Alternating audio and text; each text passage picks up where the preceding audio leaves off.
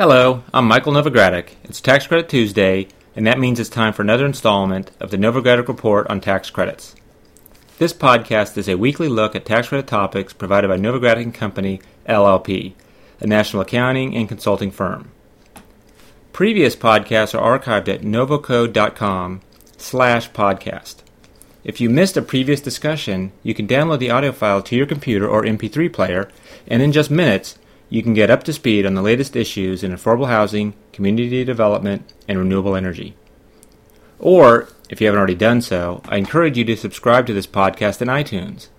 Instructions for subscribing through iTunes can be found at novoco.com slash podcast beneath the list of previous recordings.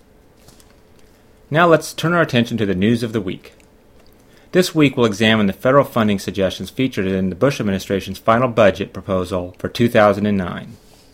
But first, it's time for an update on the progress of the economic stimulus package.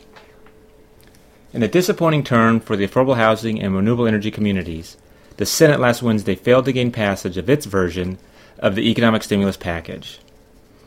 The Senate stimulus proposal would have provided an additional $10 billion of tax exempt private activity bonds to be used to refinance subprime loans and to provide mortgages for first time home buyers and for multifamily rental housing.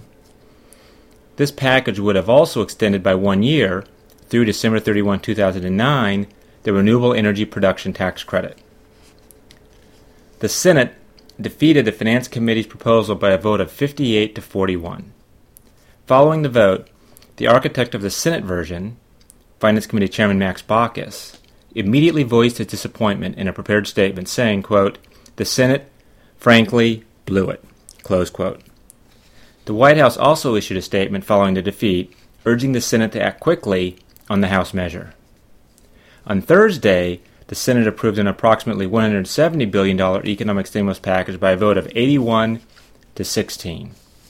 The Senate measure keeps the House passed rebate check amounts, but also gives checks to more than 20 million Social Security beneficiaries and 250,000 handicapped veterans and their widows. Baucus has hailed the compromise as a victory. The House followed quickly with its approval of the revised measure by a vote of 380 to 34 and sent the bill to the White House, where George Bush is scheduled to sign it into law tomorrow, Wednesday. Following the measure's passage, Senate Majority Leader Harry Reid indicated that lawmakers likely would do more this year to stimulate the economy. It has been rumored that a second stimulus package would be crafted to include some of the provisions that were stripped in favor of quick passage of the prior economic stimulus package. For example, a provision championed by the National Council of State Housing Agencies to issue additional tax exempt mortgage bonds did not survive in the final package, but may appear in a future bill, according to the chairman of the Joint Economic Committee. Democratic Senator Charles Schumer of New York told Reuters that even though some members of the Republican Party opposed changing the bond program, President Bush suggested modifying it to spur economic growth. Schumer said that he and Treasury Secretary Paulson agreed to work together on future bills. As lawmakers continue to consider additional stimulus options, we will keep you updated via email alerts from cpas at novoco.com. If you're not currently receiving these free alerts, just send an email to cpas at novoco.com and we will sign you up to receive the latest industry news as it happens. You can also check in on the latest news online at www.novoco.com. In the meantime, let's consider what the administration's proposed budget for 2009 holds for the tax credit community. Each year, the President of the United States submits a budget request to Congress for the following October 1 to September 30 fiscal year. The appropriations committees of both houses of Congress then develop budgets that reflect spending priorities of the House and Senate, which often differ, sometimes quite drastically, from the White House proposal. The House and Senate committees must then reconcile their individual spending plans before sending a final budget measure to the President for approval. Typically, presidents submit the annual budget proposal on the first Monday in February. And this year was no different. On Monday, February 4th, the White House released the final budget of George W. Bush's presidency, proposing a total of approximately $3 trillion in spending for fiscal year 2009. Perhaps the biggest news for the tax credit community in the proposed 2009 budget is the suggestion to extend the new market tax credit. Currently slated to expire at the end of this year, the NMTC would be extended for one year by authorizing a maximum of $3.5 billion of total equity investments for calendar year 2009. This was welcome news to supporters of the New Markets program after the tax credit extension did not make it into either version of the economic stimulus package considered in Congress.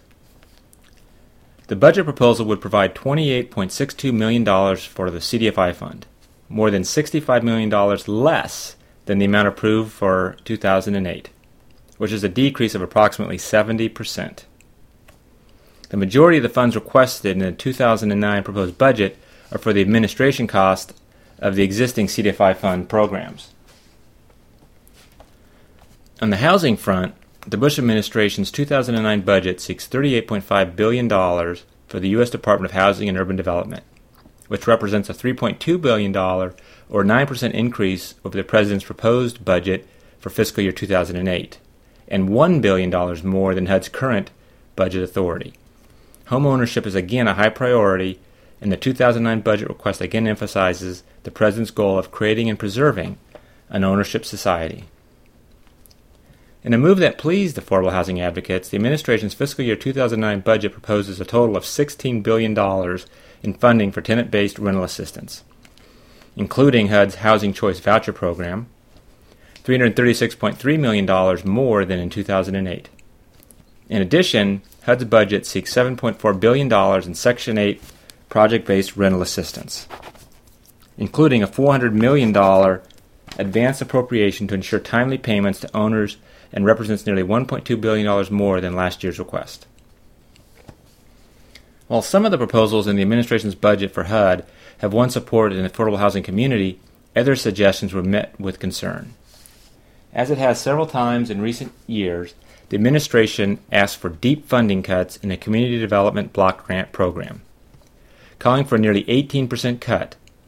Meanwhile, HUD pledged to continue to pursue congressional approval for a new allocation formula that will more effectively target the Community Development Block Grant funding to areas of highest need, which HUD says is often not the case using the current formula.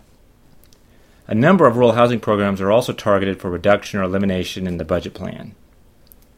Among the rural programs that would receive no funding under the proposal are the Section 515 program, that provides loans supporting development of rental housing for very low income tenants, and USDA's Multifamily Preservation Revitalization Demonstration Program. The budget plan calls again for the termination of Hope 6, an annual proposal that has been rejected repeatedly by Congress. The Hope 6 program has considerable support in Congress, and just last month the House approved legislation to improve the program. More information about that measure will be featured in the March issue of the Novogradac Journal of Tax Credit Housing.